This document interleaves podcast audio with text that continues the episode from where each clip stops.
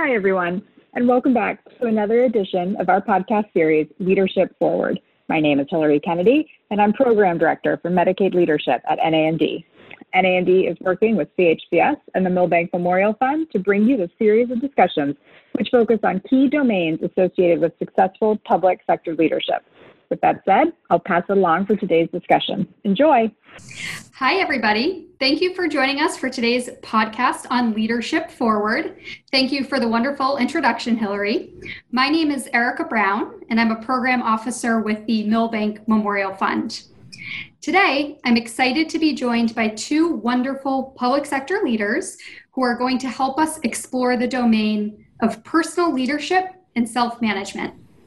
Today's conversation will focus on how our guests have put specific behaviors and skills into practice, particularly in their efforts to lead their respective agencies through the COVID pandemic, including a rapid transition to telework and perhaps coming back into the office. With that background, I'm thrilled to introduce our two esteemed guests. First, we have Jamie Snyder, Director of the Arizona Healthcare Cost Containment System. Jamie oversees Arizona's Medicaid and CHIP programs, including the provision of acute, behavioral health, and long term care services. And we also have Cody Kinsley, who serves as the Deputy Secretary for Behavioral Health and Intellectual and Developmental Disabilities at the North Carolina Department of Health and Human Services. Cody and Jamie, welcome to our podcast. We're thrilled to hear from you today. Could you please each take a moment to introduce yourselves and provide a bit more background on your professional journeys, including how you ascended to positions as public sector leaders. Jamie, let's start with you.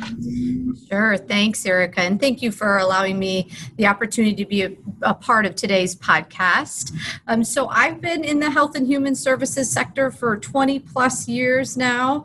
Um, most recently, um, as you mentioned, now I serve as the AHCCCS Director, so the Director of Arizona's Medicaid program. Prior to that, I actually served as the Medicaid Director in the state of Texas. Um, and then prior to that, um, as the Chief chief operating officer for one of Arizona's health plans. But my career has largely been a career in the public sector. And over a period of, of 20 plus years, I have ascended uh, to the position of director um, by the way of our behavioral health agency. I had a prior tour of duty with AHCCCS, um, then moved to the plan for a period of time, and then served again as the director in both Texas and now in Arizona for the past 20 months. Wonderful. Jamie, thank you again for joining us and for providing that background. Seems like you have a very interesting and lengthy career as a public sector leader. Cody, I'll turn to you. Do you mind sharing a little bit with us about your journey to your current position in North Carolina? Sure. Thank you, Erica. It's great to be here with you and Jamie today. Um, so my background also like jamie has been mostly in the public sector. Um, however what's different is that actually uh, taking this role was coming back to health for me. Before this i had been the assistant secretary for management at the u.s department of the treasury um, appointed to that role by the previous administration and then carried over by the current. Um, and so my experience has really been in the sort of nuts and bolts of management and organizational leadership and design work. Uh, prior to that, I had worked in other policy roles um, at the White House and uh, and then some time ago at the U.S. Department of Health and Human Services. So, coming back to North Carolina was a bit about coming back to health and also coming back to my home state. Uh, I think my mother was the biggest advocate of me taking this role, but uh, I think the um, realization uh, for us and I think for my boss here was that uh, you know running state operated healthcare facilities and operating large financial budgets is, is really about the how and not just about the what and that we needed to have a balance of policy leadership and also having a balance of um, real operational execution and leadership in getting that work done too. So um, it's really great to be in this role. I've been here for a little over two years now. Uh, we're having a lot of fun in the work we're trying to do. And of course, now we're in the middle of uh, once in a century pandemic. And I think that having really good operational execution could not be more critical uh, now than ever. So great to talk about all that today. Thank you, Cody, for sharing a little bit of your personal journey with us. And your last comment is a, is a great way to kick off our conversation uh, today to focus on personal leadership and self management. So, as public sector leaders, I imagine that the last six months have been like nothing that you've experienced in the past. So, you're both responsible for leading large, complex organizations. And I believe that the day to day operations of those organizations were probably turned upside down in March when COVID hit. So, one of the key competencies in the domain that we're talking about today is resiliency. So I'll start out by asking each of you to talk about how you found a balance between addressing urgent needs with COVID and focusing on long term work and long term recovery. So, Jamie, let's start with you. Sure. Yeah, and I really think it, Erica, it all comes down to that that uh, competency of resiliency, right? Um, in the midst of a really kind of chaotic and frenetic environment, it's so important as a leader um, to uh, maintain some level of calm and instill a sense of organizational stability um, for your team I mean, it's it's absolutely essential in terms of maintaining a functional organization that continues to adhere to its mission, vision, values, and strategic priorities. And as a director of the agency here in Arizona, it became really apparent to me early on um, in the public health emergency that I was going to be one of the few people within the organization that um, could really attend to um, those key um, functions of the organization in terms of, in particular, uh, remaining attentive to our strategic priorities. Others, even deputy directors within the organization, were really busy from the onset with day to day activities and ensuring that we were uh, making program adjustments to uh, maintain our two core principles of maintaining member access to care as well as the ongoing viability of our provider community. And so resiliency was really uh, a competency that I had to practice at my level in order to, um, again, create that sense of organizational stability, calm, so that they could effectively do their jobs. That's fantastic. Um, so, so Jamie, certainly creating a sense of organizational stability and calm uh, was critical not only for you, it sounds like, but also for your team in helping them to get through this very difficult circumstance. Cody, I know that in North Carolina, you took on uh, a, a, new role when COVID hit. So, can you talk about what this experience has been like for you in managing both the work that you were doing prior to COVID, taking on a new role, and how you were able to be resilient throughout this entire process? Yeah, so I think that. Um, similar to what Jamie was saying in the sense that some folks have to be drafted into the incident command structure, if you will, in events like this. Um, I was drafted in into kind of guiding operations across various COVID deployment aspects. I think that one of the things that has been really helpful to me is that we had invested as a team a lot of time into strategic planning, visioning, and coming up with the actual month over month work plan about what we wanted to do to support behavioral health and wellness in North Carolina. And so the team had a bit of a roadmap that they could continue to use. And I think very quickly we realized that you know, COVID didn't necessarily change the priorities. If anything, it just maybe exacerbated some of the gaps that were already there. And I think we're seeing that across a lot of health systems. So the team had a way to keep moving forward. I think what was critical for me was to continue to reinforce the don't get distracted you you know you have been drafted in you have not this is what you need to focus on and having really crisp roles and responsibilities about who's doing what uh, and I think the other really important thing any leader has to do in a situation like this, um, and I think public sector leaders um, grow very good at this over time, is being able to say, no, we're not going to do this right now right? We have to make choices. We can't just continue to stretch our people um, around things that cannot be encompassed when you have limited resources and a lot of stuff that needs to happen. And so being able to say no or being able to say not right now, I think is one of the most critical roles as any leader in a public sector organization. And and just to tag on to that, I think that's so important. It's so important not only for the organization, but for the morale of your staff to be able to say over the course of this period where you're consumed by this sort of singular priority, um, we're going to put certain things aside and allow you to to focus as as you need to. Jamie, thanks so much. That's an excellent point. And, and Cody, thank you for sharing the importance of having a strategic plan in place that enabled you and your staff to move forward. Um, Jamie, I suspect that one of the challenges, even with the, the best and most well thought out strategic plan, is anticipating, um, you know, how COVID has so fundamentally change the work that you're doing. So, as a state Medicaid director, uh, you've had the responsibility of making incredibly significant changes to a very complex program in record time.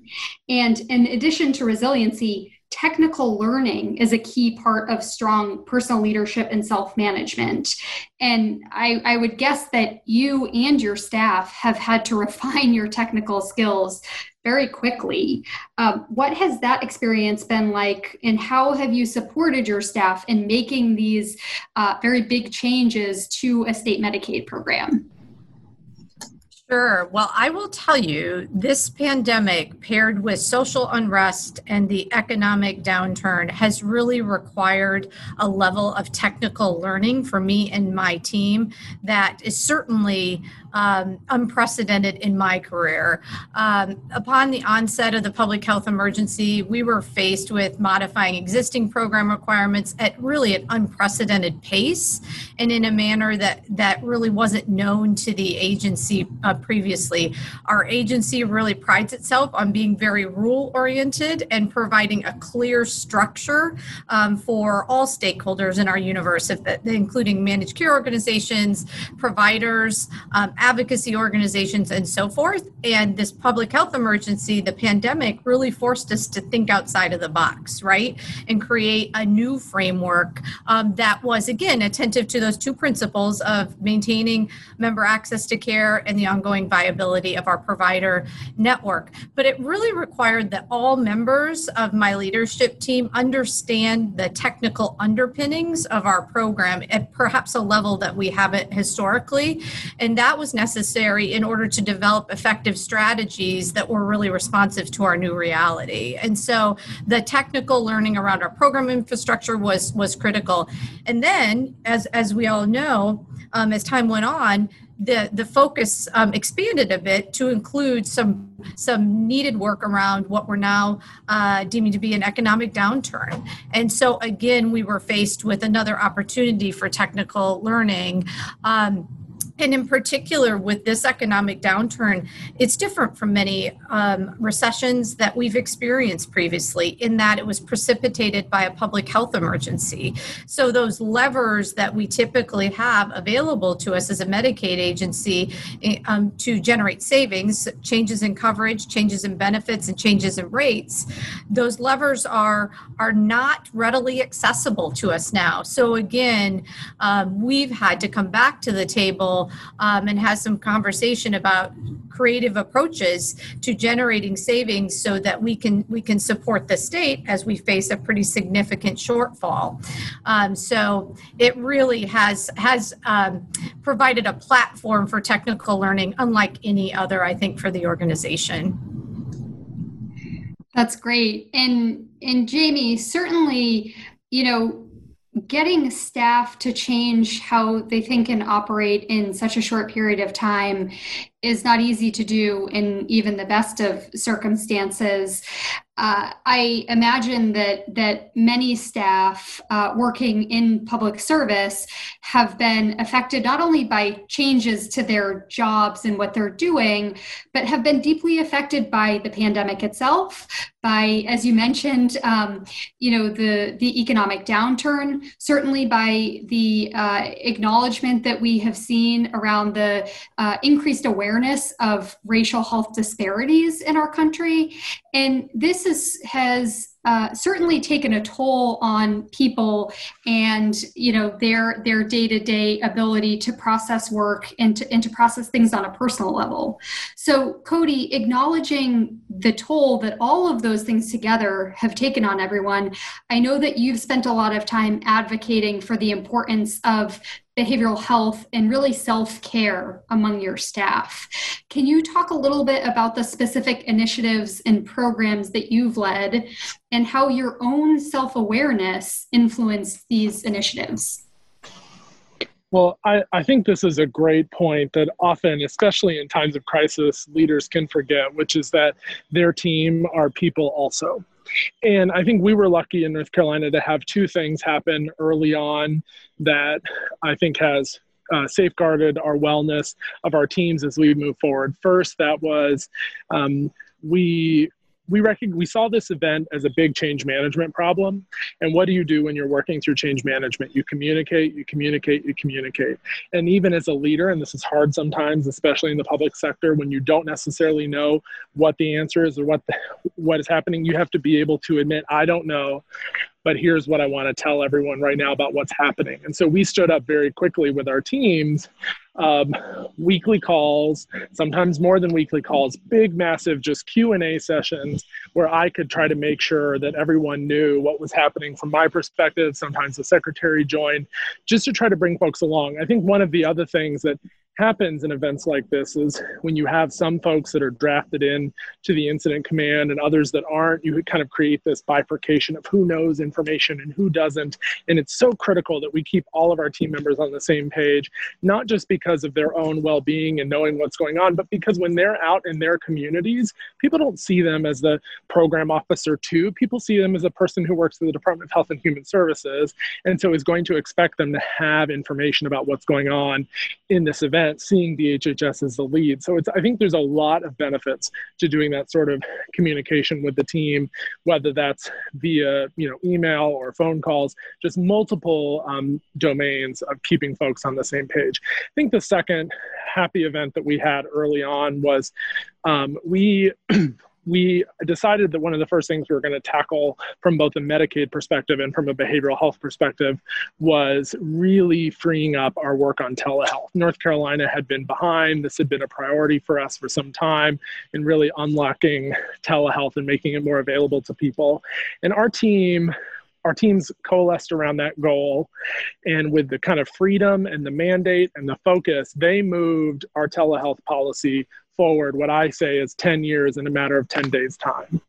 And I think that was really invigorating, right? I think that's the other piece of things to remember is that some aspect of self care is people having wins, people having successes, and that sort of hope that comes from getting that sort of big stuff done that people care about for the long time helps people recognize, oh man, we can use this moment, what I like to call crisis opportunity, um, to really advance some major priorities and make this good for North Carolina in a lot of different ways and then I guess my final thing that I would just add is that you know we have been trying to you know everything that we're promoting around health and wellness externally we've been trying to promote internally right? So we early on um, made behavioral health clinicians available to our staff, um, you know, in addition through the employee access program, but also just contracting with folks to come in and either to have Zoom call therapy sessions or to reach out to folks. I have been working very hard to try to figure out a way to get therapy dogs.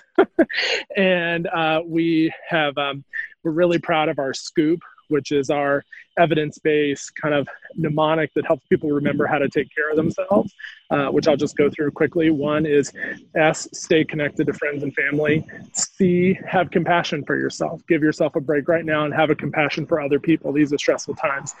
O is, you know, observe the amount of substances that you're using right now. This is a hard time and it's easy for addictions to develop.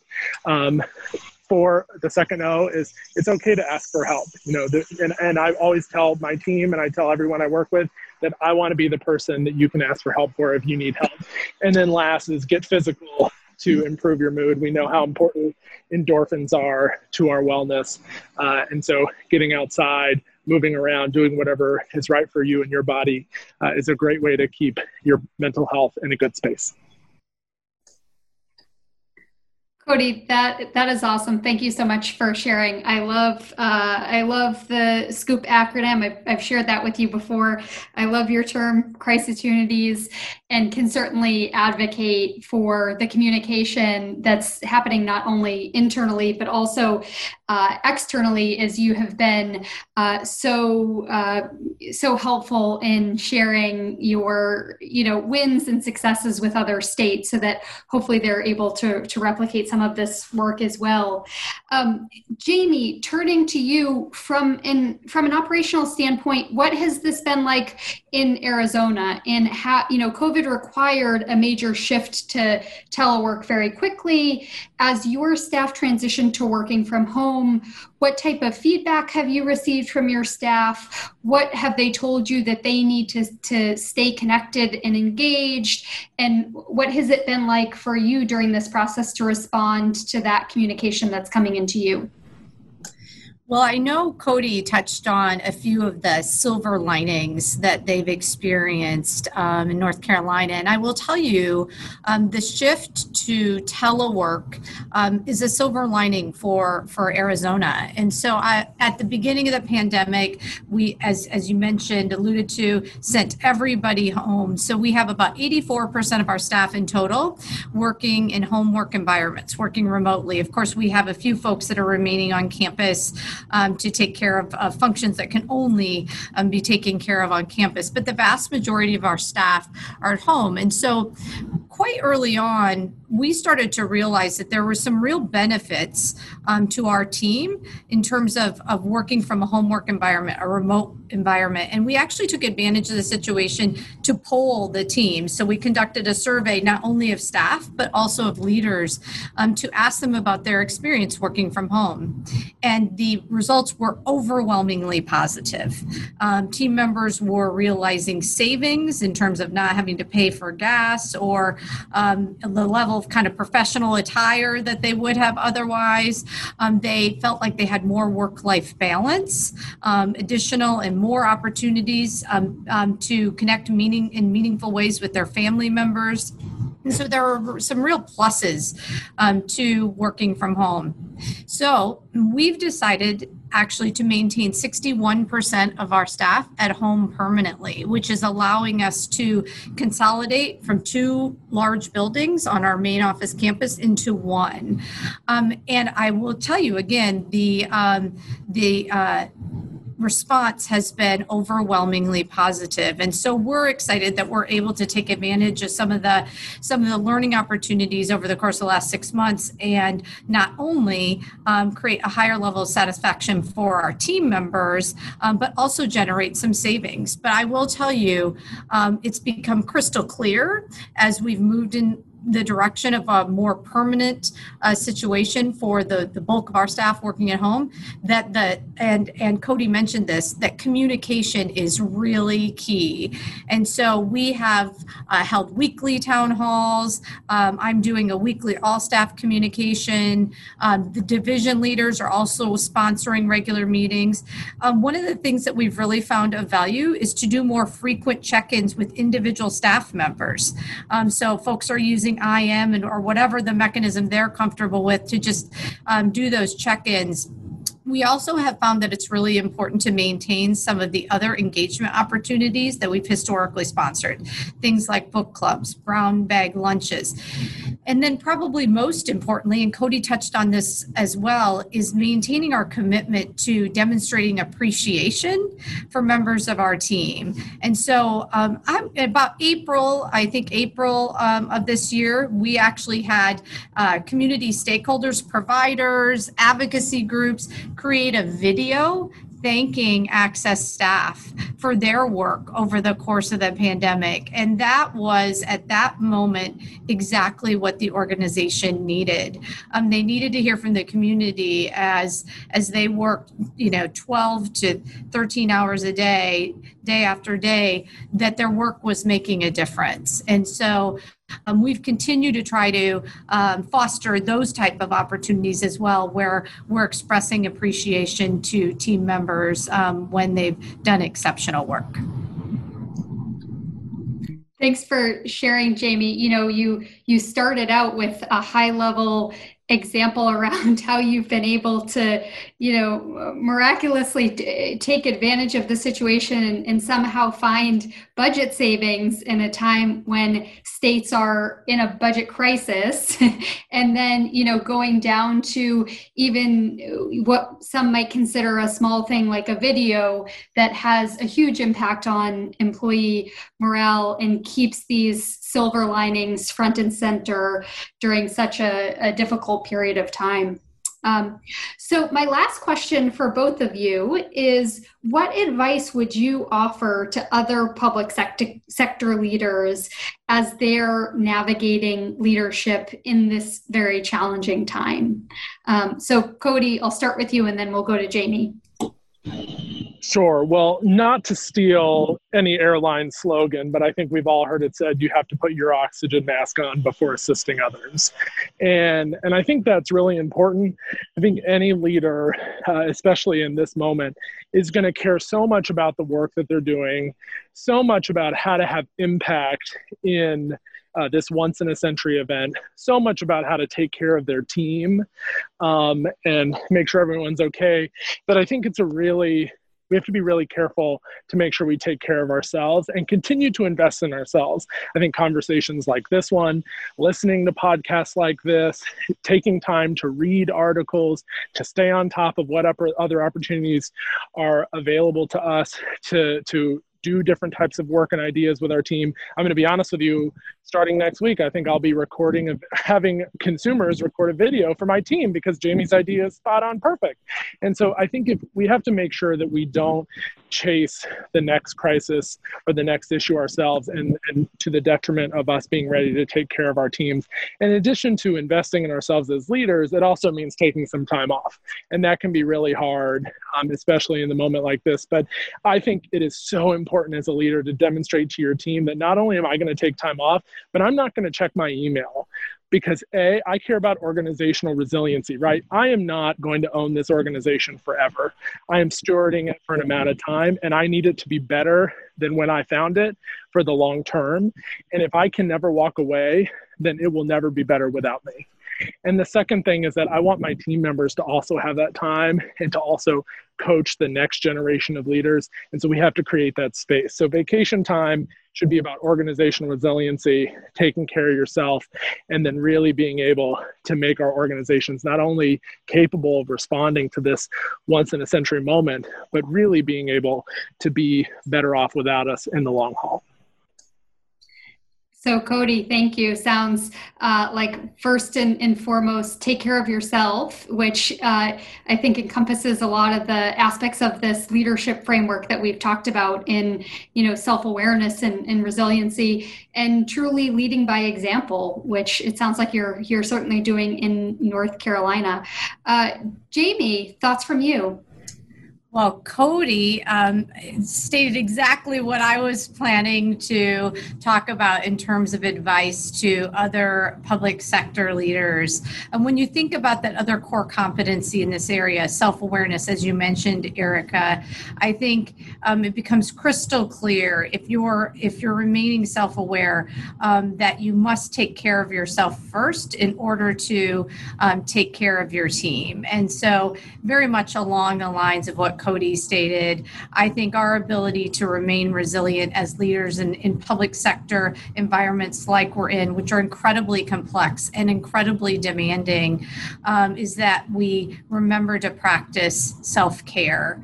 Um, in doing so, I really feel that it allows me to show up for my team. That's wonderful. Jamie, thank you for reinforcing. So uh, I'd like to, to wrap up. You know, clearly the two of you exemplify this domain of personal leadership and self management that is the focus of this uh, episode of, of the podcast. So the two of you have been leading your organizations through an unprecedented time.